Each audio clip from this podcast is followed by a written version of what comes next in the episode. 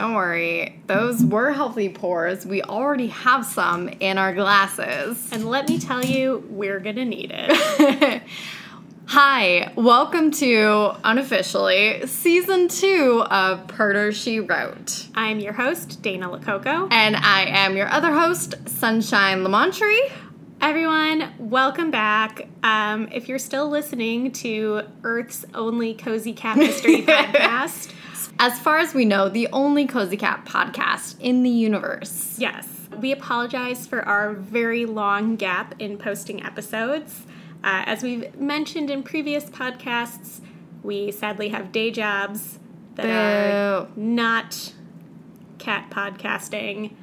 um, but luckily, we've been able to uh, find some spare time, read a couple cozy cat mysteries, and get this show back on the road. We are so excited for this episode 17. We are on episode 17. Holy moly. All right, so we read a sequel this time. This is a perder she wrote first. Typically, we've bounced around from book one of almost a dozen cozy cat mysteries. We figured for unofficial season two, we would go back to where it all began.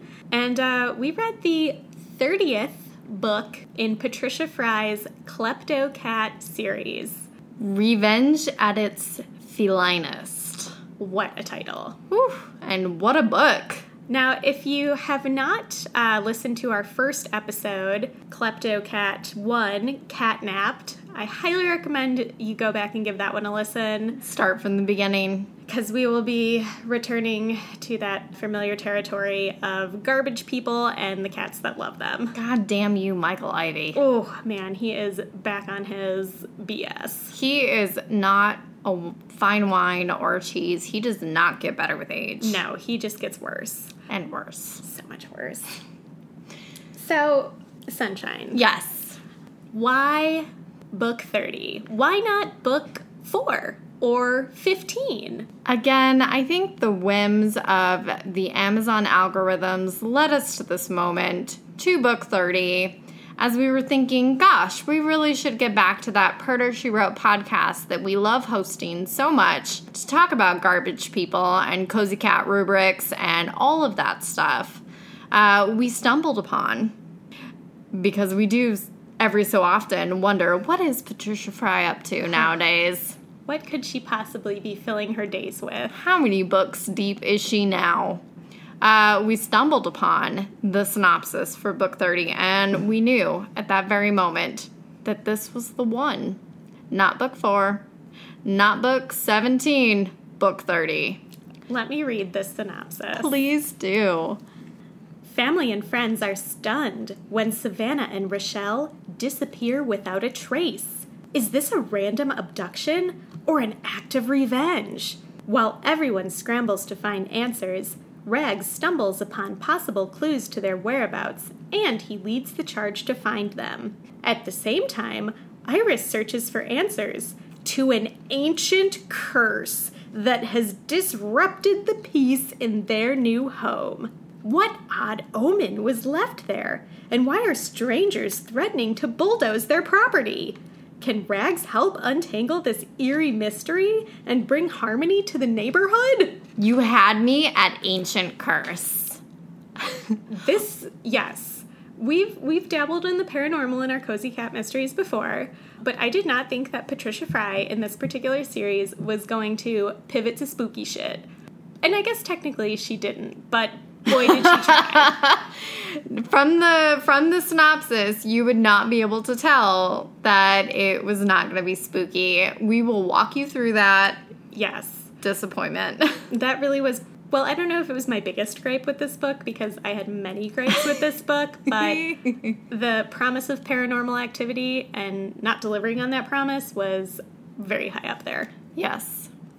Before we start, a little bit about Patricia Fry. Oh, yes. Uh, again, we touched on some of this in our first episode, but I think it's worth bringing up again.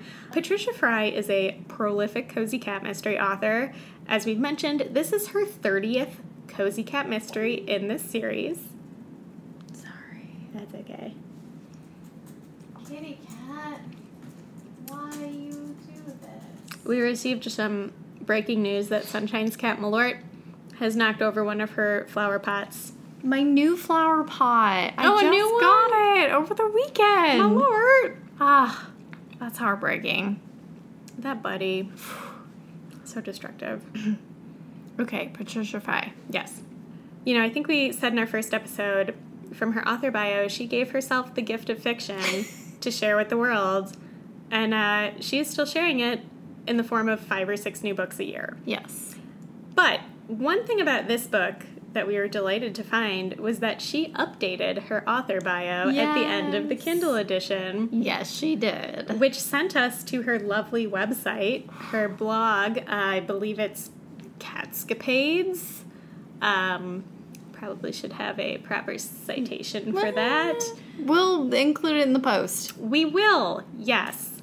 Um, but my goodness, we found a blog post detailing her writing process. And Sunshine, I can't stop thinking about this. I can't stop thinking about it, and also we can't find it again. Right. Her yeah. GeoCities, like unnavigable blog site, has buried it in the depths of the internet. And they say nothing dies on the internet, but I swear this is gone. True. It was like seeing the northern lights.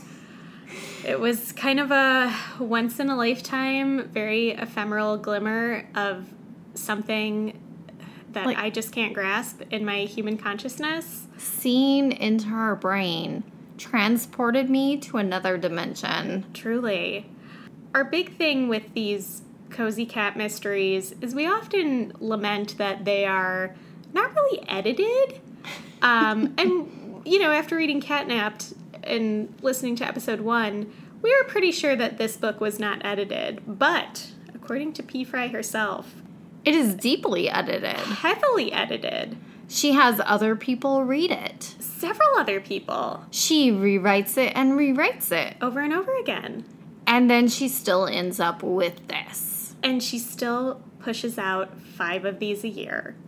How? Like some sort of cozy cat terminator. exactly. and I was particularly struck by how she's inspired to write. It could come from a single quote or a scene, and then she just adds in plot twists. And I think it it uh, stands to her point that she does not write with an outline. No.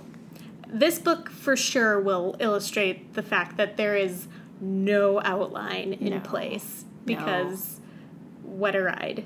This book was the equivalent of like a map of Boston. It's just all over the place. This book was outlined by a bunch of Quakers with no foresight. Truly.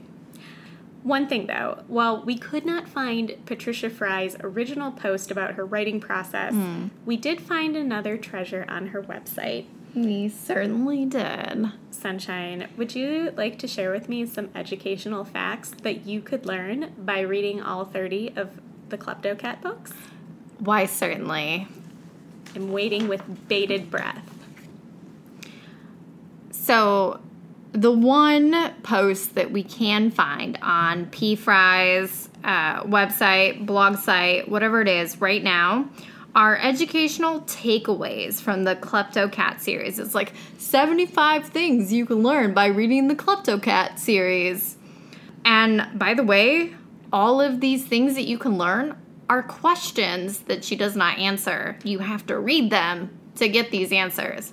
But you could learn things like what can cause someone to have no fingerprints? What indeed? Is there such a thing as a cat's memoir? hmm, Hmm, some- compelling. something I've always wondered. Truly. Why would someone steal a horse or a cat? Great question. I feel like that is part of uh, like a Dr. Seuss rhyme. I would not steal a horse or cat. I would not steal a mat or rat. There was one question in there that was like, what is a correct diet for a pregnant person? Oh, what's included in a fertility diet for a human? yes, that was it. Also, very importantly, a thing that you could learn mm-hmm. from reading the Kleptocat mystery series is Is Patricia Fry a good storyteller writer? And that's hyphenated. That seems very subjective. It does. Can you learn that? I don't know. I mean, we give P. Fry a lot of grief, and we certainly were not fans of the original book in this series, Catnapped. But I'm not mad. She got our $1.99 Yeah. both times. You know what? I'm glad she gave herself the gift of fiction to I- unleash on the earth like a plague. I think that P. Fry is an amazing businesswoman, and mm-hmm. I admire the hell out of that. Yeah, her business acumen is on point. She is making money from these somewhat self published endeavors. And frankly, I hope that when I'm in my 70s, I'm crushing it just as hard as she is. Same. So, Same. listen, while we might not exactly be the target audience for these books, they've brought a lot of joy to our lives. And with that said, let's talk about these garbage, garbage humans. Oh my god. Typically, our cozy rubric, we start off with our heroine and her cat. And considering this is the 30th book in a, long running series, uh, and we've already done an episode detailing the human and cat in question, we'll just do sort of a.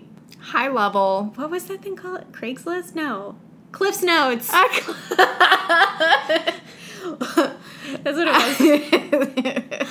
Cliff's Notes version Yeah. of uh, the cast of characters here. I love it. Let's see. Who we we've still got Savannah as our main character, although She now is our- she is Savannah Ivy.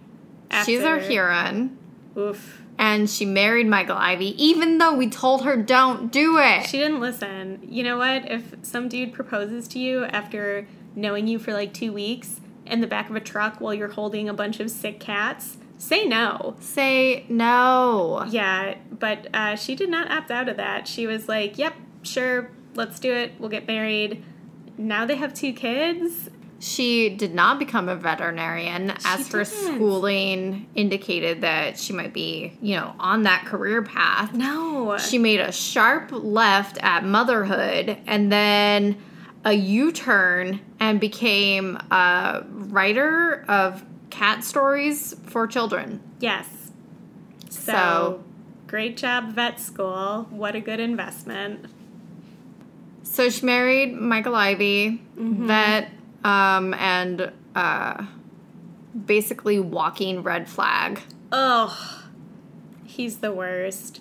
Savannah's super wishy washy, even 30 books in. and Michael Ivy is still a controlling monster 30 books in. Yeah. We'll put a pin in Michael Ivy. We have an entire rant dedicated to him. We're going to circle back around Yes. to uh, Pretty Boy Michael Ivy. Pretty boy Michael Ivy. Uh, but just to skip through that cozy rubric real quick, Mm-hmm. uh, presumably they still live in Hammond, USA. which I would like to point out has seemingly been retconned at some point from being in Indiana to being in Northern California. Maybe she heard us. She was like, people think this is in Indiana. I know that's not cozy. Right. I'm going to set it in NorCal. Unless there is a Hammond, California. Not that I've ever heard I mean, of. you quite literally grew up in California, Yeah. so I would consider you the expert on that. I am Um, a total expert on California geography. yes, so I think there was a retcon there. So, yeah, Hammond, California. Okay. Whatever. Um, so I guess that's still cozy, but most of the book doesn't take place in Hammond. No, the kind of main action in this book is a book tour that Savannah, her family, and Ragsdale the cat are on to promote his book. I even forgot to put that in my notes, like how much that bugs me that she goes on a book tour and takes her whole family. Yeah, it was very confusing because Michael is still like the town veterinarian for Hammond, California. But he's like, hey, I'm closing up shop for three weeks. I gotta go on this book tour We're with gonna my take wife. our two like toddler infant Our two children, babies, our two babies. We're gonna pack them up with the cat, with the cat. and we're gonna drive and fly. Because let's be real, the cat is kind of the main draw for this book tour. Right. No one is like, oh, I can't wait to see you, Savannah. Like, she's still a very average white lady. Yeah. People are not lining up to see her. They're No. like, we want to know where Rags is at. Yeah. Because this cat solved so many mysteries, and uh, it's pretty wild. Yeah. So that was one of my gripes. I forgot to write it down. There it is, out in the open. Mm-hmm. Uh, we have what else on the cozy rubric? Bumbling policemen, inefficient law enforcement. My God. Chapters of this book could have been edited out if someone had the wherewithal to just dial 911. Help! I've been kidnapped. Everyone has That's a cell phone. That's all it takes. Yes. Everyone's got a cell phone. I'm pretty sure you can text 911 nowadays. Like, nobody does. It just, everything goes off the rails. I don't know. Normally, when I read things or watch things that are suspenseful, I think to myself, like, what would I do in this situation? And in this case, the only thing I could think of would be like, I would be dialing 911. Constantly. That's all I would do the All the entire time. time. If I was Savannah, if I was Michael, if I was any of the characters, Yeah. just on the phone, 911. 911, Constantly. three numbers. Help me out. This is why I pay taxes. I paid for your uniform. yeah. Please come help me. I paid to have this phone number operable. Yep. Maybe bring a cool dog. That would be great. Love it. Ugh. So, granted, we have not read all 30 of these books because that would be crazy. So, I think some of these characters that show up to basically just be garbage are uh, recurring characters such as the Sledges. That's oh, yes. Craig and Iris. Um, Craig is a detective. He appeared in some of the other books. And Iris is She was in the first book. She but was. When we met her, she was a waitress at a diner. yes. And her good for nothing, like, son was taking advantage of her. Yes, but now she is married to Detective Craig Sledge. They run a bed and breakfast. Her good for nothing son is married with their grandchild. They seem to be on the mend. Seem to be doing better. Yeah. Also, from the first episode, Sassy Aunt Marge and her husband Buzzkill Max are really nowhere to be found in this book, which I think is a miss. Because at least Aunt Marge was kind of fun. She was sassy. Yeah. And I do love a little sass. Yeah. We also have the Whitcombs, that's Peter and Rochelle, who are Michael and Savannah's friends. Friends? Unclear. I, I'm assuming that they popped up in another book. Yeah. Um, but Peter is a professional artist. and Rochelle is a psychic slash jewelry maker. for being a psychic, you would think that she would be able to see a lot of what transpires in this book coming from like a mile away. No, she only has feelings about things. Oh, right. Which actually I think makes her an empath, not a psychic. Whatever it is, it does not serve her well throughout the course of this book. No, it does absolutely no good except for her to sound mysterious every now and again. Deeply confusing. Yeah. And then there's Rob and Cheryl. And Rob is their like book agent and Cheryl Yes. is his wife. Yes. Rob manages all of Rag's publicity and he sets up this book tour. And Cheryl, his wife, has a good for nothing brother named Mark, who is a major player in this book. Yes. Watch out for Mark. Yes. Okay. So that's our cozy rubric. Those are our characters. This is our setting. The crime is kidnapping. Yes. And we get that right away in the first chapter. Bam, out the door, flashback to flash forward? I think it's technically a flash forward. It's a flash forward to Savannah being kidnapped out of like a grocery store parking lot. she gets thrown in the back of a van. She doesn't know where she is. She had Rags with her. Now he's gone. She's like, oh my god, my poor cat. What happened to him? And in her moment of panic, she thinks, "Ah, I've got my cell phone. Thank goodness. It's in my back pocket. This creep did not grab my cell phone. I have a lifeline. What does she do? She calls Dr. Michael Ivy. She calls her husband to be like, uh, well, basically to be completely stifled by his overwhelmingly misogynistic personality. Can we talk about pretty boy Michael Ivy and what a complete monster he is? he almost mansplains her to death. Literally. Yes. So let's set the scene. Okay. Savannah's in the back of this van. Yes. She dials up Michael. She's like, Michael, are you there? Are the children safe? What does Michael say?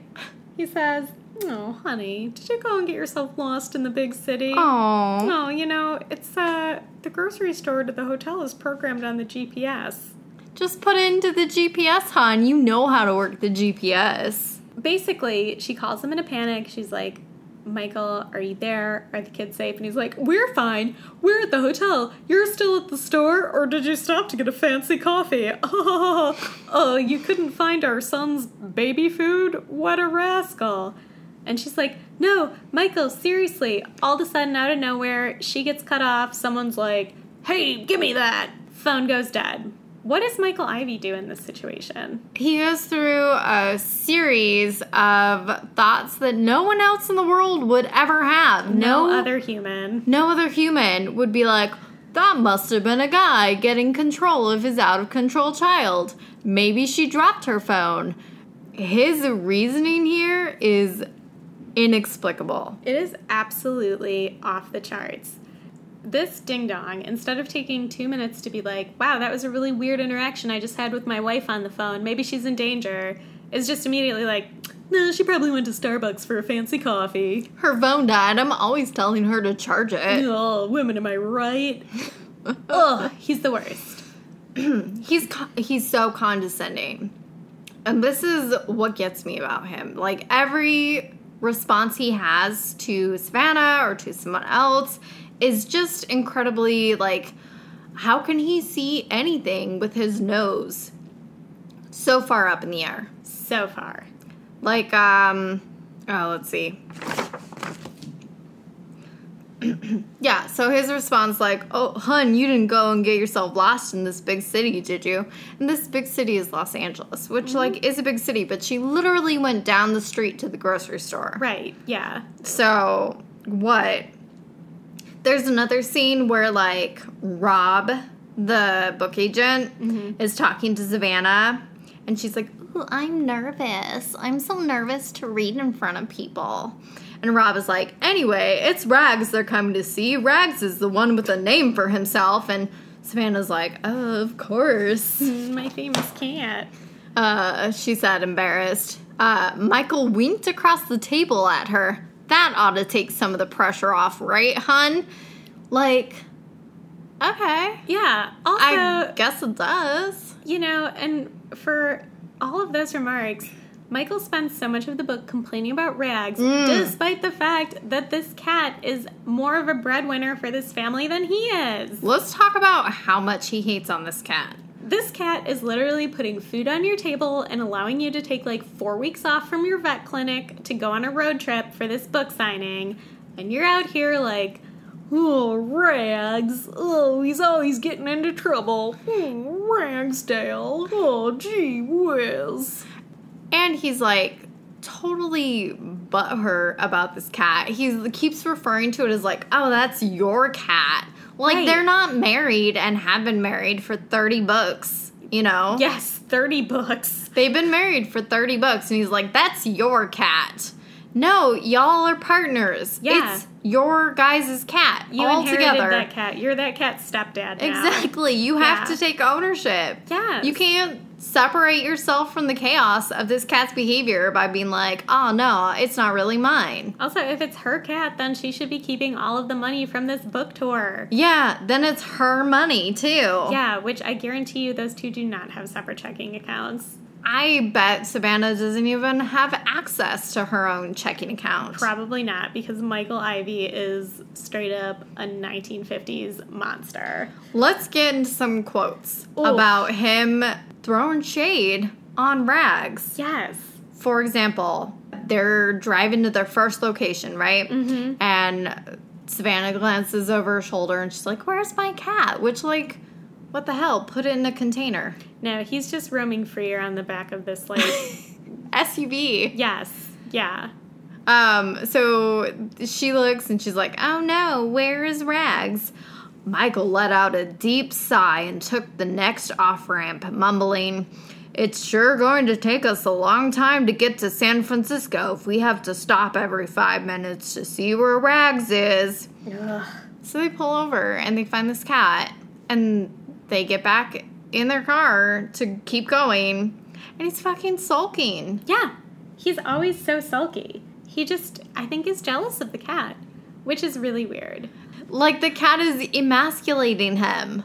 Yeah, Like he's not in charge of his household because this cat is making all the money. he's like, man, maybe you should have married this cat instead of me. And honestly, she should have married the cat. she should He's have. She'd be in a more like respectable relationship then. Yeah. Michael also just has some side opinions that I think are supposed to be funny, but are like absolutely atrocious. Inappropriate. At one point, while they're on their way to San Francisco, a random stranger pulls off behind them and is like, I saw a cat in your car, and I think it's actually Ma's cat. And they're like, No, it's our cat. And this random trucker is like, Oh, well, I thought it was Ma, Ma Ito's cat, my friend who owns a pet store. I thought you stole her cat. Again, this is like one of the m- more convoluted, goofy plots. Yeah, like why? What does this add to the story? It doesn't move the plot, doesn't fulfill the characters, it doesn't do anything. Why is this scene here? It's scenes like this that make me think that Patricia Fry's editor is just like a close personal friend who reads her books and are like, "Great job, P. Fry." anyway, they basically take a detour into San Francisco. They help this woman who owns a pet store find her cat. It Who's turns like out, trapped under a shelf. yeah, he got like drywalled into a wall. but Michael Ivy, Oh my God. his freaking take on this whole situation. They're in this pet store and they hear this noise in the wall. Savannah's like, I think it's the cat. I think he's stuck in the drywall. And Michael's like, Are you sure it's not rats? Michael asked quietly, glancing around the cluttered store. He leaned closer to her and said, Or cockroaches? Yeah, so rude. So you are rude. in someone's place of business. Exactly. Also, like, just quit being a creep. Yeah, just keep it to yourself, man. I He's think- a snob. Such a snob. I think, like, also when they finally get into San Francisco and make it to their friends, Peter and Rochelle's house, you know, Michael greets his longtime friend Peter with a guy hug, which, wh- oh, Was that like one arm with the ass out? Who knows? I love that P. Fry specified though. She writes, Michael stepped out of the car and gave his longtime friend a guy hug, which is basically like she she might as well have just written like no homo. Right? It's so absurd. But truly, for me, the number one worst Michael Ivy moment was after they eat dinner with Peter and Rochelle, and they comment on Rochelle's cooking. Peter's like, "This was a great meal. Nice job, honey." Good job, Peter. Michael congratulated. You do not want to complain about their cooking, or you might find yourself on the stirring end of a spoon or learning how to use the microwave. Because men don't cook. That's a thing for women to do. Only women belong in the kitchen. So Michael can just continue to die in a fire. He's the worst. I like everything he says rubs me the wrong way. All of his opinions, all of his behavior. I hated him from the moment he was like, I want to drive your car instead of mine. And she was like, okay, That's fine. sure. Like, no, girl, that's your car. You Yeah. drive it, you don't know him. So Michael is terrible, Yeah. But he's in good company. All of their friends and family are also just total beasts. Yeah, I mean, jumping off that, like, oh, you might find yourself on the stern end of a spoon.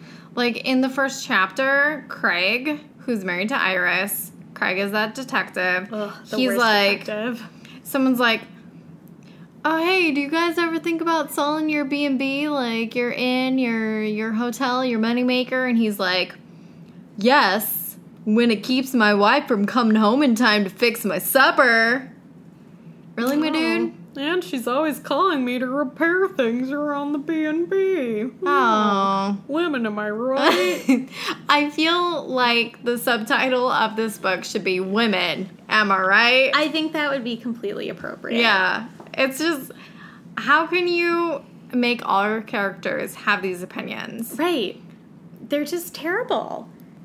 And I mean, it's like not just Michael and like the men that have these opinions of women. It's like how the women behave as well. Like Savannah's in the back of her kidnapper's truck, right? Mm-hmm. And she's like trying to figure out if she can fight her way out. But of course, even though the man was slight in stature, without the use of her hands, she was no match for him. She's just so delicate and She- slender. Her tiny little peg legs couldn't do nothing. No, nothing at all. Um, there's another. There's a. There's one quote that I wrote. My note for it was "Lord, wherever is my fainting couch?" Yes. Uh, and it's like when they're looking for rags in the back of uh, their SUV. Right. And Savannah's talking to her daughter, her toddler daughter, and she's like, Not now, honey, Savannah said. We can't find Rags. We're looking for Ragsy. Oh, Michael, we just have to find him. What shall we do? A lot of people invoke the phrase, What shall we do? Whatever shall we do? A lot of times in this book. There's another instance when Michael is on the phone with Craig Sledge and he's like, Savannah's been kidnapped, Craig. What shall I do? And just- like, you shall call the police, which he never does. Which no. we will. We'll get there. We'll get there. We have a long road, but we'll get there. And then the uh okay, so basically following that stern end of the spoon con uh comment, Yes. Peter and Rochelle are talking about how Peter's been getting these random psycho notes left on his car, at his door. Again, I think this is kind of an umbrella category that we could sum this episode up with, but like, why did you not call the police? Report that shit. he's like, yeah, you know, I've just been getting notes in my studio and on my car. They're like made of chopped up magazines, and they always say things like, "Pretty boy Peter, I'll take my revenge on you." But you know, it's probably just like some punk kid having fun, or like a rival artist trying to. Intimidate me. I'm not gonna worry about it though. What? No, worry about that. That's weird. Report that shit. Yeah. And Rochelle is like, man, if I saw him, I'd, oh boy, I'd. And Peter's like, what would you do, my delicate angel? Peter asked. Throw fairy dust at him and politely ask him to play nice? Nah, Rochelle will kick his ass. Yeah. She's a strong, independent woman. I hope she's she a, kicks your ass, Peter, because you are a sucky husband. She's a psychic and a jewelry maker. Yeah, that's cool. I also don't know what kind of artwork he does. It's always alluded to like, oh, Peter is a former veterinarian turned artist. I'm assuming he just like paints cats. I hope that's it. Um, I hope it's like cat portraits. I hope it is too. I hope they're like very, very extra. But yeah, no, we don't actually know what he does. I, I'm sure that was explained in the previous 29 books. There's uh there's like a lot of implied shade toward uh Savannah and Rochelle being lesbians. Oh my god, yes, because you know, if you're kidnapped with your friend who's also a female, the only explanation possible, Is that you guys ran away together to be lovers. of course. Yes. And there's even something before they're kidnapped where Michael like looks at Savannah's like, you two have become fast friends, haven't you? Yeah, even Detective Craig Sledge, who you think would approach facts like these, you know, in sort of an unbiased, fact finding manner, is like, oh, well, you know, are you still in San Francisco? Hey, the girls are probably out seeing some nightlife. Am I right? I wouldn't worry about them. Like, they've been missing for over a day. They're, not They're- out at the club. They have both of these men have ransom letters. Yes, both of these men have been routinely receiving letters that are like, gonna take revenge on you, just a matter of time. Which, I and they have specific letters that are like, I have something very important to you. Oh, I wonder, is it your wife who's missing? gosh, who knows? Maybe maybe that would be a good thing to call and tell the police, but they don't. They call Craig Sledge because they're like, well, we know a policeman. and look, I will be honest, I am not really familiar with police work at all, but I'm pretty sure I can't call a cop from one town and be like, can you come like solve this mystery and arrest this kidnapper? And have him drive down to like a completely different jurisdiction and be like, I'm on the case. Yeah, I, But- but I do not think that that's how professional police work. That's how it works in this book. That's true. They call up Craig Sledge, that old sexist a hole, uh, to go solve the case. And you know, his first theory that Savannah and Rochelle are just at the club and not kidnapped turns out to not be true. Uh, but his second theory as to why they were kidnapped made my jaw drop. uh, Craig is, he concludes, well, maybe someone saw the two of them. They're very attractive women, you know. Kidnapped because you're too hot. Yep, that's why. Ironclad logic. There we go. Yeah. He's a detective for a reason, obviously. yes, he's like hot, definitely kidnapped. Not hot, mm, no explanation. Yeah. Could be anything. Could be really. anything. Probably aliens. Yeah. I don't know. Mm, I gotta get home Definitely to no one would take her. Right. Gross. Yeah. Ew. Woof. Ugh. Ah, He's terrible. yeah. This entire kidnapping plot, honestly, was just. I mean, you know, at the top of the episode, we read the summary, which briefly touched on the kidnapping plot, but seemed to like lean heavier into ancient curses Right. and omens. That's Um, what I came here for. I came here for this too, but it was mostly about this kidnapping plot. So, spoiler alert, you know, Savannah and Rochelle get kidnapped by a former veterinary school colleague of Michael and Peter's who is jealous of all their success as veterinarians and artists. So, this dude is like, I'm going to kidnap your wives and, um, My theory is that they were the only two ones that he could find on Facebook, and he Yes. was like, "Man, you guys suck. I'm so mad." And the the like logic behind this kidnapping is so flimsy. So flimsy. And again, I don't know a lot about police work, and I certainly don't know a lot about being kidnapped. But if I was going to kidnap someone, I probably wouldn't just leave them randomly unattended. He's like, "I'm gonna go out for beer. Yes. be back later." Dude goes on a beer run. Savannah and Rochelle are like, great, we can wriggle out of these restraints, and we're going to make a run for it in the forest, even though Rochelle's like, I don't have shoes. And Savannah's like, you can wear this creepy dude's flip flops. And she's like, oh, I guess.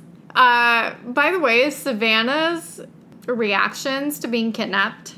Can can I read a couple quotes? Please. Her, man, again, don't know a lot about being kidnapped, can't speak from personal experience, but I don't think I'd react this way. So one of the he like pulls her out of the van and he's like dragging her toward the cabin. She's like, "Damn it! I wish he'd taken this blindfold off. He's not a very good guide. I'll be lucky if I don't fall. He's moving too fast and the ground's uneven." And then he gets her inside into like a room. She's like, "I'm cold. I hope he's going to bring me a blanket." Girl, you've just been kidnapped. You've been you moved are to the second location. You are statistically so likely to get murdered.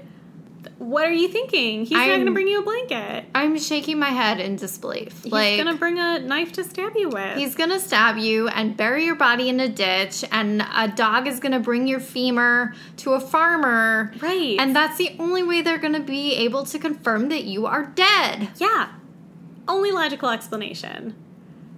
His But- whole, her her whole thing where she's like, "Oh my god, this is not the treatment that I've become used to." Yeah. Like Well, you're getting kidnapped. you're being kidnapped. Also, this dude's fully like, I can't turn back now. I've already kidnapped you, so I gotta murder you after I go out for beer. Like, what? He's luckily he telegraphs all of his moves way in advance. So those two geniuses are able to escape, even though they have to run barefoot across what I would describe as the backwoods of Los Angeles. So this is a part that really confused me. So Rochelle is abducted from San Francisco and brought down And then Savannah is abducted from Los Angeles, and they are both like transported somewhere outside of Los Angeles, not too far because everyone can get there pretty easily, Yes. But far enough away that you have people who say things like, Well, I guess I'd head for the cave up yonder. Yeah, that's where I'd go if I knew the area and figured city slickers like you all wouldn't. It's full of hillbillies, apparently. The outskirts of LA is full of hillbillies. Right. They all live in like a one room shack. With no phone. No phones, uh, barns, large, scary farm dogs. Although, despite that, they do have a familiarity with Rochelle's husband's Peter's artwork. Yeah, explains to me that. Yeah, right. They're like, oh, this obscure artist from San Francisco. Why, yes, I love his work. we're ever so familiar. And she's like, I'll have him paint you a picture because you saved my life. by by the Makes way, no sense. so it's like Laura Lee and uh, what is that It guy's was like? like, Jeb or Jeb. something. I It don't was know. Jeb. It was like, oh, low energy Jeb. uh, oh no. I'm sorry to bring that muck up. Ugh. All right. So it's Jeb and Laura Lee, and this is at the end of all this. Like Craig Sledge busts through the door and gets the kidnapper in the cave, and yada yada yada. And uh, Laura Lee has like fed them cookie dough and stuff. Because they haven't eaten because they've been stuck in a kidnapper shed Right. For two days I until the dude's like, gotta go get beer. Don't run away. And so Savannah and Rochelle are about to leave, and Laura Lee's like, I'm awfully glad you stopped in. It was wonderful meeting all of you. Laura Lee hugged Savannah. Please stay in touch, will you? Then, appearing a little embarrassed, she said, I'd love to be counted among your friends. yeah. How sweet, Savannah said. How How, sweet. sweet. How sweet. I almost died. Darling. How oh, oh, you little woman. Oh my goodness. That's precious. So I'll precious. consider it. I'll be sending you a Christmas oh my goodness. What? How sweet. Insane. It's so condescending. so condescending. This woman's like, my God, you've been through a traumatic experience. I'm glad I was here for you. Yeah, like, glad you didn't re- actually get murdered in that shack in the woods. let's keep in touch. And Savannah's like, how sweet. Ew, how sweet. God, she's insufferable. She's the worst. You know, so that basically wraps up the kidnapping plot of this book.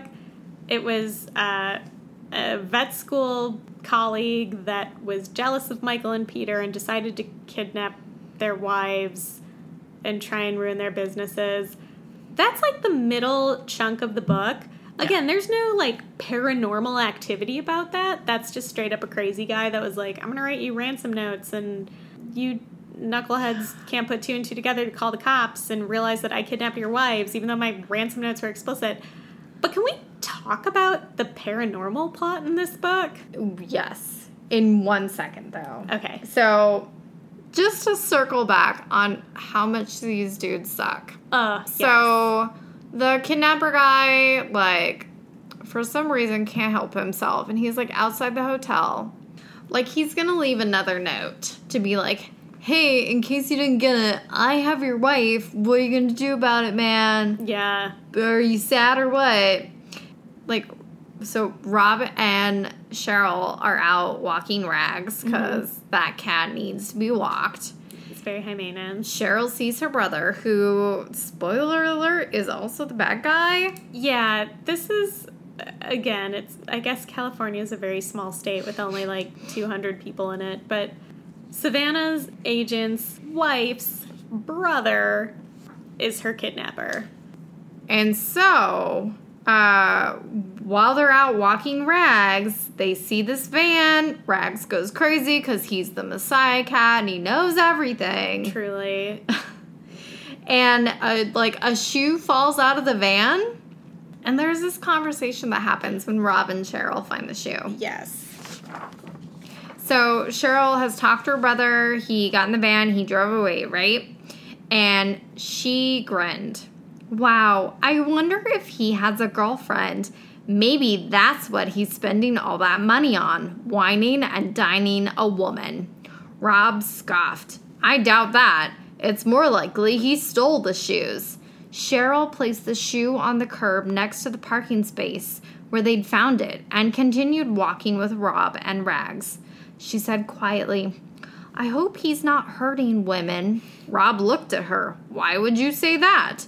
That shoe, she explained, and his defensive attitude just now. Oh, he's probably playing around with hookers, Rob said, laughing. That's where all that money goes that you're giving him. So cavalier. Oh, honey. Oh, honey, it's hookers. All that money you give your brother, he spends on hookers. He's just paying for sex. oh. Um, and then she's like, hookers? And he's like, yeah, that could be a hooker shoe. She shook her head. Oh no, that's not a hooker shoe. It's too chic. Too Girl. chic for a hooker. Too chic.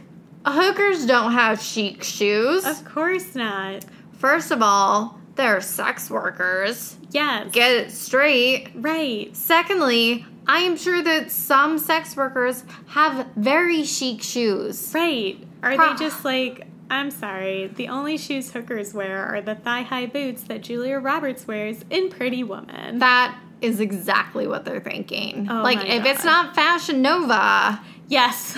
it's not a hooker shoe. No way. I was reading this in the bath, and my jaw dropped. I almost drowned. Oh no. I could not believe I had just read that scene. it's quite a quite an exchange. yes. So, anyway, I had to bring that up before we switch to. Before we close the book on this plot, thank you for bringing that up. This this was an important aside. Honestly, I think we've exhausted the kidnapping plot. We have to. This is almost like two books in one. You know, we have the kidnapping with the brother-in-law kidnapping Savannah and Rochelle because he's jealous of Michael and Peter. No paranormal activity whatsoever. No ghosts. No spirits. Nothing spooky.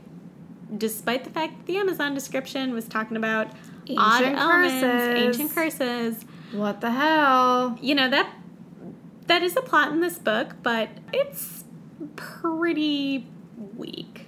Basically, the book opens. They're at Iris and Craig Sledge's large, lovely bed and breakfast Oh my god. when a mysterious character shows up knocking at the front door.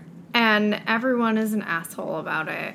Everyone is honest. such a dick. So- Holy smokes. This guy, this fisherman from Northern California who says things like landlubber, like he is straight out of Moby Dick. He is like an old timey sea captain. He rolls up in like a little hat and sweater and like a bristly beard, like our matey. or- Yes. I'd be looking for my My First- family treasure. cursed treasure. Yeah. Like, wow, who are you? Do you want to come for dinner? Just kidding. Why is this guy here for dinner? So Ugh. they invite they invite him to their family dinner and it's like a huge group of them. It's like 15 people, babies, like Cats? ma- cats, married couples. It doesn't help that the cats have human names. They're all like Dolly and Dottie and Maddie and I don't even know. Buddy, you're like, who's a person and who's a cat? Nobody knows. Impossible to tell. it's like the same level.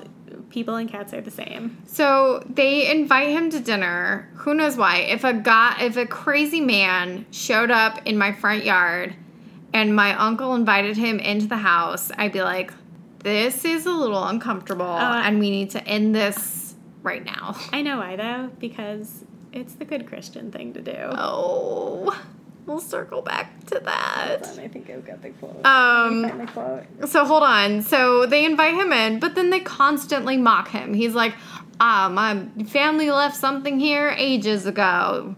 And uh, Savannah asked, "So what is it?" She turned to Craig and glanced at Iris.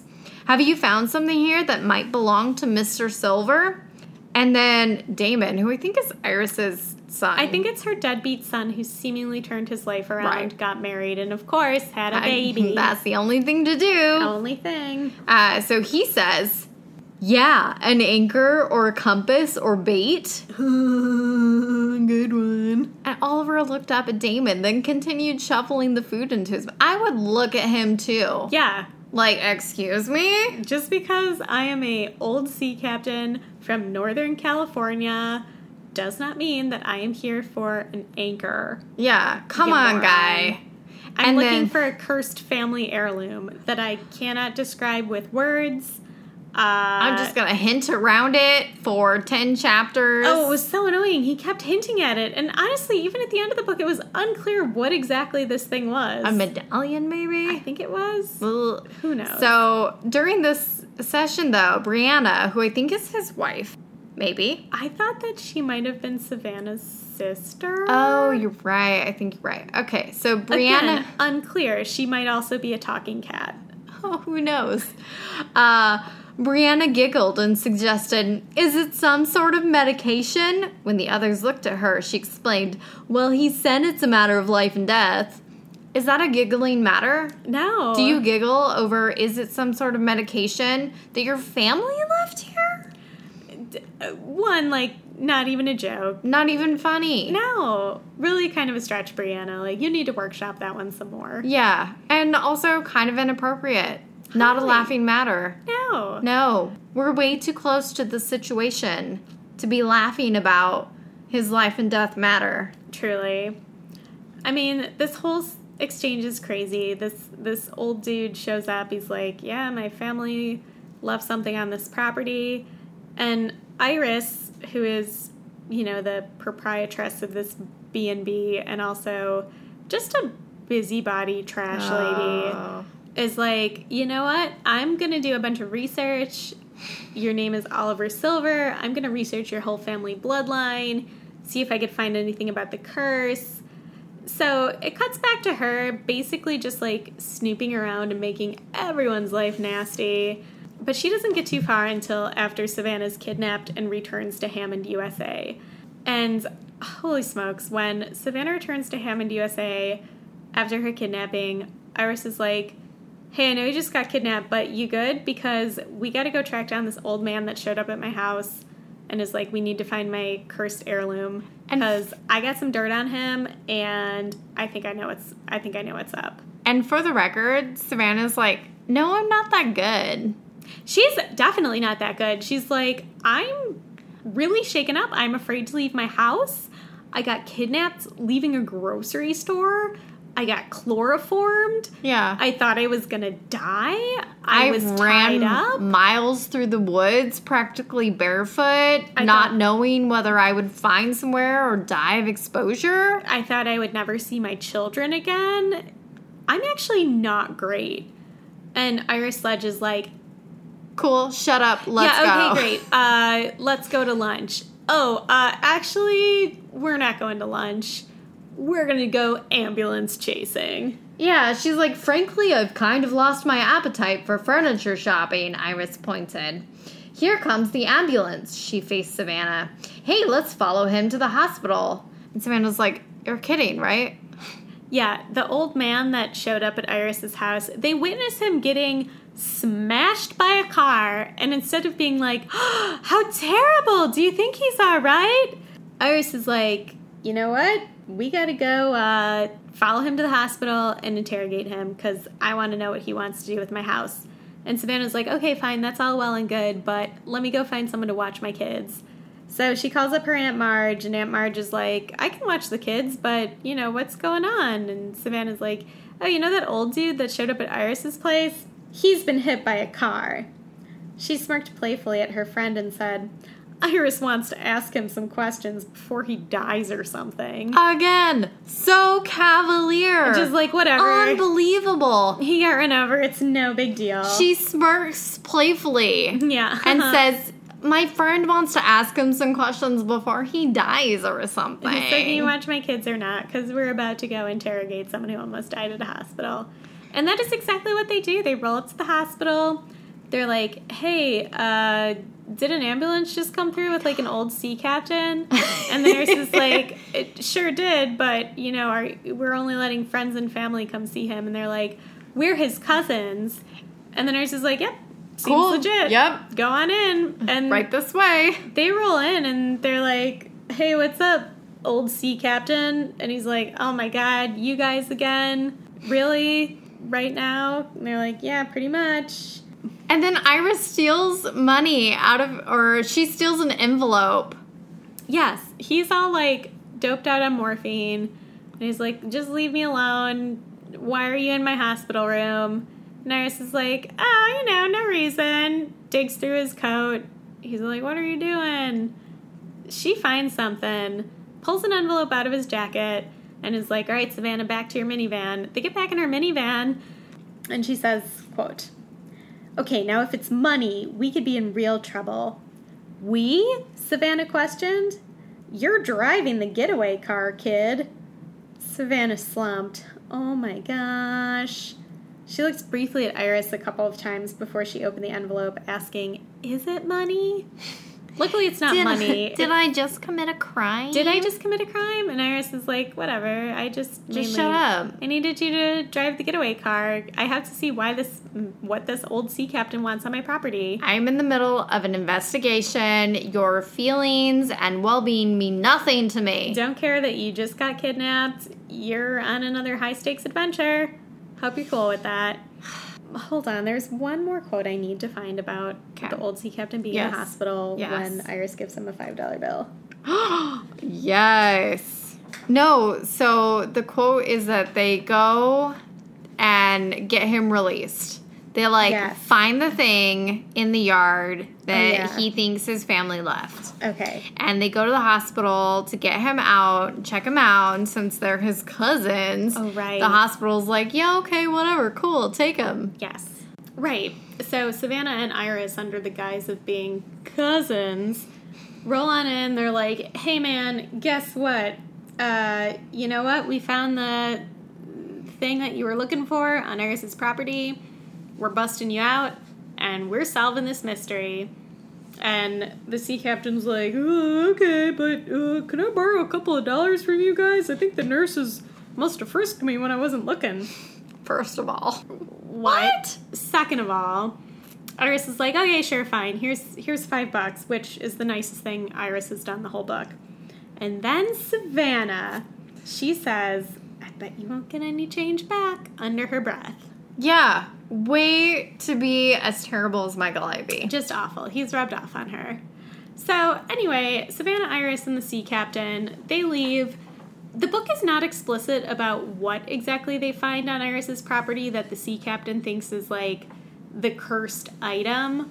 Apparently, as close as I can tell, it was some sort of like medallion. Church. Yeah, like some, Medallion. some like religious, Religious, medallion. yeah. So the sea captain's like, "Yep, this is it. My great grandfather stole this from a church, and you're not supposed to steal, especially from church. So let's go find a church and return this, and then my family will be free of the curse." And Iris is like, "Great, because I don't want you coming on my property and being like, yeah, it's cursed." because that is really just harsh in my mellow. So hop into Savannah's minivan. We going to church.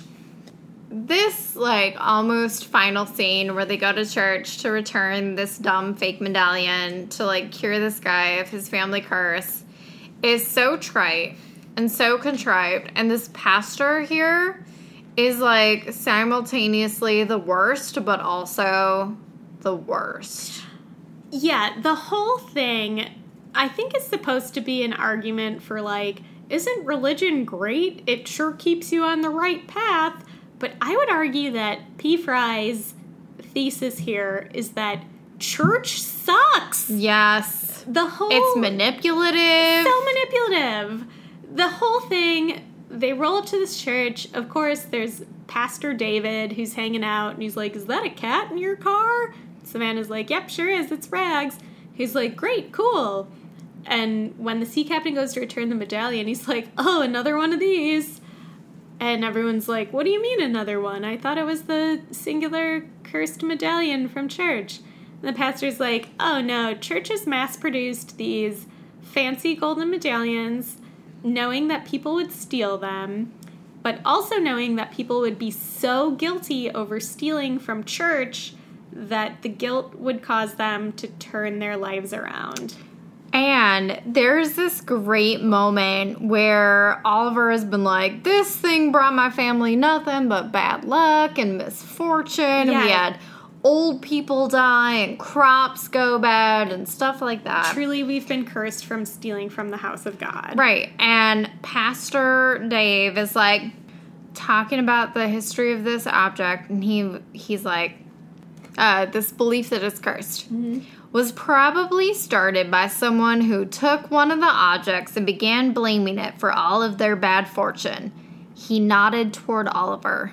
Maybe it was your family who started the rumor. Dang! Excuse me. Pastor Dave, these aren't even parishioners. These are just people that rolled up and were like, "We need one curse lifted, please." Like, Yeah. You're gonna throw shade like that on Oliver Silver? The man just got out of the hospital. He was hit by a car. yeah. He's an old sea captain who, like, is somehow a sea captain in Northern California. Just, That can't be lucrative.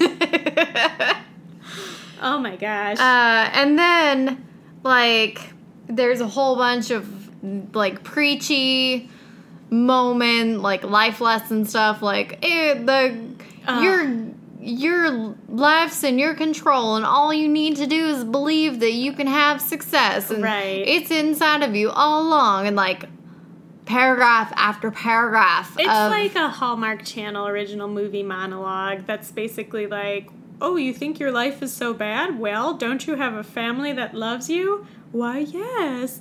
Don't you have your health? Even though he's just been hit by a car. He's like, Yes, I do. He's like, And- Well, that's all you need. God has already provided everything for you, and all you did was steal a cursed medallion that was mass produced to guilt people into coming to church more. all you have to do is activate your own empowerment. It's buck wild. And literally, all three, like Oliver Silver, the poor cursed sea captain, Iris, the nosy B&B owner, and Savannah, the lackluster, like, stay-at-home house mom. Mm-hmm. All three of them are like, why, Pastor, I do believe you've given me permission to live my life. How can I ever repay you? And Savannah's like, man, I got kidnapped two weeks ago, but this conversation with this rando pastor has made me realize that I've been living in fear and I can't do that. And it's like, no, you can do that. You literally just got kidnapped sh- by a crazy man who threw you into the back of a van and drove you to a murder shed. You- it's cool if you're like, I think I want to see a therapist or just spend some time at home. You should see a therapist. If you are ever kidnapped by a dude who throws you into a van and then drives you out to a murder cabin and you survive, please go see a therapist. Yeah, you don't just need Jesus. You can like get all the help you need. But all she's of the like, help. Well, I'm good. I better go apologize to Michael for not being a good wife these past couple weeks.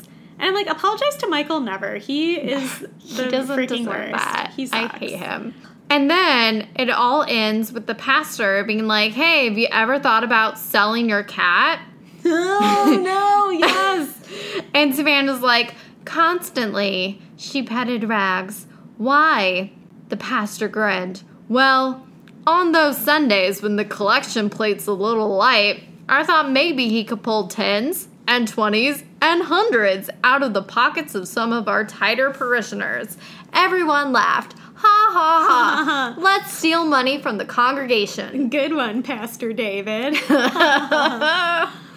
Organized religion is trash. That is what I got from this. Yes. P. Fry, if that is not what you meant, you need to talk to your editors because they are not helping you out. Truly. what Alright. a ride. So before we go, I feel like we had a couple of miscellaneous complaints that didn't really fall under anything. Let's just do a lightning round. Let's do a lightning round. That's so fun. Okay, so my first one is everyone always asks for clarification on obvious shit. Let me give you a few examples. Damon spoke up. Be careful there, Oliver. With Maddie's brownies, you can't just eat one. What do you mean? Maddie asked. Dana, what does it mean when someone says you can't just eat one? Um, Do you have any confusion about the meaning behind that? you might eat more than one? More than one. It Oh. means they taste good. Oh. It's like that once you pop the fun Once What- you pop, you just don't stop. It's like Pringles. Pringles. It's Uh. like Pringles. Everyone knows this. Why would you clarify that? Okay, another example. Uh, I think Peter says, "Is Mercury in retrograde?" Mercury and Gatorade? What? Huh? Michael asked, Ugh. as if he had never heard about Mercury being in retrograde. Which honestly, I attribute to all of my problems. And I think it's just a science fact. I think that Mercury has been in retrograde since 2016. I think Mercury has been in retrograde for the entire writing process and publishing of this book. Uh, let's hold on. A couple more. I think we both want to go home where we can cocoon for a while. Cocoon? Michael questioned. What does cocoon mean? Who knows? Can you not derive some meaning from the context? Why would you want to spend a lot of time at home after you were just kidnapped and almost murdered? Weird. Uh, I have to wonder if he's trying to pass on the curse. Curse? Iris questioned. Pass it on? What do you Question? mean? It's just like everyone does this thing, and I feel like it's P. Fry's way of being like, perhaps the reader has not Yeah. easily interpreted what I mean by this phrase, so I shall have a another character question it so that I can explain it more s- thoroughly. Do you mean like this instinct? Yeah. Instance? Sure, Savannah said. Why do you ask? I sense that you're making a point. Just thinking you're maybe making a point. Are you making a point? Are you? Are you? Oh my god, there's so much dumb language. Oh, so dumb. Craig Sledge. Ugh. Now, fellas, when you're not accustomed to chasing down slick operators, sometimes they can bamboozle you. What is he like? A classic like dick, like Yeah, detective? right. Like, is this a noir film? No. Is he Humphrey Bogart? Also, just a callback to Craig Sledge being a terrible cop. During this whole kidnapping confrontation, he basically charges in there, pulls his gun on the kidnapper. The kidnapper grabs Rochelle and pulls a knife, and Craig's like, shit, I don't know what to do. So he drops his gun. But two pages later, he has another gun in like his ankle holster, Yes. which he pulls out to like chase the kidnapper into a cave. And it's like, where was that gun two pages ago? Right? Dude? What are you doing? I also cop. love when uh, he heads into the police station after they've captured this dude, Mm-hmm. and he's like, uh, Craig went to high alert and joined Rob and the two policemen who were ushering him away.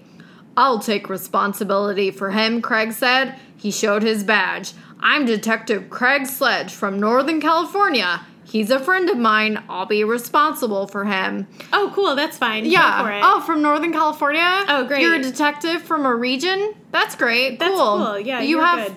full authority here. Got this under Please control. use our resources. This is only the LAPD. We don't have anything to do. Yeah, feel free. Yeah. Just thanks. Ah. Thank you Gra- for solving yeah. this crime. You're really getting us out of a lot of jams.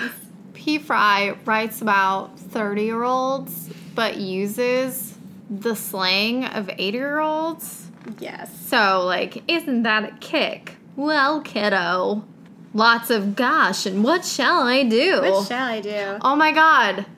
Craig Sledge trying to be a super smooth detective. Yes, He- this whole scene. He takes his cell phone out and and I quote, Craig put his phone on mirror and held it up as if he were talking into it.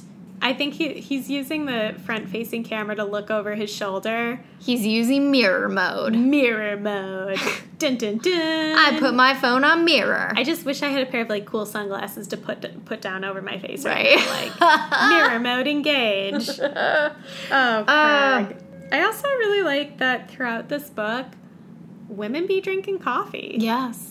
There were so many mentions of Savannah and her gosh darn mochas. Yeah. When she's kidnapped, Michael's like, probably wants to get a fancy coffee. decaf, am I right? When her and Rochelle finally escape from the murder cabin, Savannah's like, when this is all over, we're gonna go get mochas. And Rochelle's like, sounds great. When Peter and Cheryl are walking, and Cheryl's like, I'm so upset about my brother. What a dirtbag. I just keep giving him money, and he's trash. Spending it on hookers. nice shoes. Rob's like, Don't worry, honey, we'll go get a fancy coffee after this. Like, the way to placate a woman is to get her a fancy coffee. Yep. Did you just get kidnapped? Frappuccino. You're fine. Just put a frappuccino on it. You'll feel You're- better in the morning. You're great. You're good. Let's see. Let's I also love that right after Craig Sledge frees the women, first of all, they did not realize that it was not a coincidence that the two of them were kidnapped from different cities and then thrown into the same murder cabin. He's Yeah. like, one guy did it all. And they're like, what? Huh? You mean the same guy that kept writing identical ransom notes to Pretty Boy Peter and Pretty Boy Michael Ivey? What? And then he's also like, but we don't know the motive yet, except y'all had threatening letters that explicitly stated the motive was revenge. Yeah, it was very clear. And eventually to ruin their businesses, but he never quite got to the point where he figured that out. He was not a sophisticated criminal. no, he was not. The other thing that all of these character did, characters did that drove me crazy was they would jump to the wrongest conclusions. Really crazy conclusions. right? Uh, they're out, they're thinking about finding the medallion, and Rags, Messiah cat that he is, starts digging. And uh, Savannah's like, What is it, Rags? What has your interest? She leaned over and examined the area. Suddenly she shouted, Oh, this is Iris saying this. Yes. Suddenly she shouted, Savannah, look, I think he found something. What? Savannah asked, chuckling. A spider or a lizard? She shuddered. It's not a gopher, is it? Y'all are looking for a, like, ominous, paranormal, religious artifact in the backyard. You know that Rags is the Messiah and that he can do no wrong, that he finds Truly. everything. And you're like, is it a gopher? Honestly, though, it reminds me of the first book of Catnapped when Aunt Marge's husband, Buzzkill Max, was like, Cats can die in a lot of ways. yes. They could get trapped in garages and suffocate. They could eat poisoned gophers. Maybe P. Fry knows something about gophers that we don't. It could be. That could be why Savannah is so so frightened by this. Terrified. Yes, she shuddered. It's not a gopher, is it? The Jeb, the guy that find, Jeb, uh, yes. finds the girls, The friendly hillbilly. who, upon meeting the women who are clearly In ragged, distress, yes. distressed, they're like, "Oh my." Excuse me, sir. May we borrow a phone? Instead of like, help! Please call the police. A Yeah. man has kidnapped us. Yeah. They're like, my, do you have a phone we might borrow? yeah. He's like, Have you been held prisoner up here by a bear or something? By a bear. No, Jab. By a bear? No. They have not been held prisoner by a bear. I don't even think there are bears in Southern California I don't anymore. think bears hold prisoners. I think they just eat whoever. yeah, they eat you or Yeah. they trap you. Right. What do you what do you think? Like there's super bears in the hills of Los Angeles? Also, Jeb was like, and his wife were very shitty when they showed up and they're like, Can we please use your phone? We've been kidnapped. They're like, I don't know, have you? Have you Seems been a little suspicious. You're both really dirty and aren't wearing shoes, but Can you give us a little more information about Yeah. your kidnapping? I'm We're just not, not, really sure. I believe you. Yeah. Terrible. Uh, terrible. Everything Michael Ivey thinks after Savannah calls him in the beginning, he's like, oh, I just wanted to put my head through a "Uh, wall. probably just some random guy talking to his out of control child. Yep. I'll bet her phone went dead. Ugh. I bet she'll call me back. She's just on her way to pick up a fancy coffee. Women, am I right? And then when Rags shows up, he's like, Savannah? Uh, thinking maybe she had slipped into an alcove, leaving Rags at the door as a joke. Why would she do that? Yeah. Is that funny? Is that the kind of humor that Savannah has? Honestly, for this book, probably. Probably. That would be the height Uh, of humor. I'll bet she forgot something in the car. And then all the guesses about why they were kidnapped and who did it. Oh. Are they lesbians? Lesbians. Are they lost? Wait, can you find the lesbian quote? Let me find the lesbians quote because This also made my jaw drop. So like, not people- quite as bad as the hooker comment. the hooker comment was the worst. Let me find the lesbians. Um, uh, quote Peter spouted, Yeah, well, I sure as hell can't even begin to consider that those two are lesbians and they're having an affair behind our backs. You can't consider that. You just said it out loud. And honestly, they would be so much better off just leaving the both of you. If Savannah and Rochelle got together, I would be like, yes, girls. yeah, finally. Yes. Ditch your idiot husbands who can't call the police when you're clearly kidnapped and you've received ransom notes. Ugh. they suck. They suck so bad. So, are they lesbians? Are they lost in the big city? Is it a gang initiation? Are they just out at the club? Are they just hanging out drinking coffee like women do? Oh my right. Uh, women. Women. Man. So, as you can see from this wild and crazy recap, this was a wild and crazy book. But um, you know, I wanted to conclude with probably my favorite quote of Please. this entire book. please bring it home. Suspiciously on the nose. Peter remarks on Savannah's writing career. Yeah, you can make it a mini series of books, Peter suggested. You could come out with a new book in the series every few months. P. Fry, is that you? Oh, P. Fry, we see you. we see you. you out here. that thinly veiled self, like, inspiration. You're writing what you know. Writing what you know, girl. Ah, Godspeed, P. Fry. So, you know what? We skipped over a lot of our quotes. We both And the- have approximately 20 pages of quotes and notes for this book. We're a little out of practice with putting together these podcasts, but we tried our damnedest, and this book was insane. Yeah. Uh, as a reminder, please rate, review, and subscribe. We are on Facebook. We are on Instagram. We are on Twitter, although we, neither of us, really know how to use Twitter. It's confusing. it's a. It's a young young man's game. Hit us up at uh, perdershewrote at gmail.com or perdershewrote.com and join us next month for another sequel that we are reading. Holy moly, you guys! If you remember episode 11, Murder at the Art Gallery, we will be diving into the sequel for our next episode, Murder at the Pet Spa by Eleanor Kittering. And I'm pretty sure our thesis for that episode is: Was this book written by a neural network? Tune in next month. Stay tuned to find out. Love you, kittens. Bye. Bye.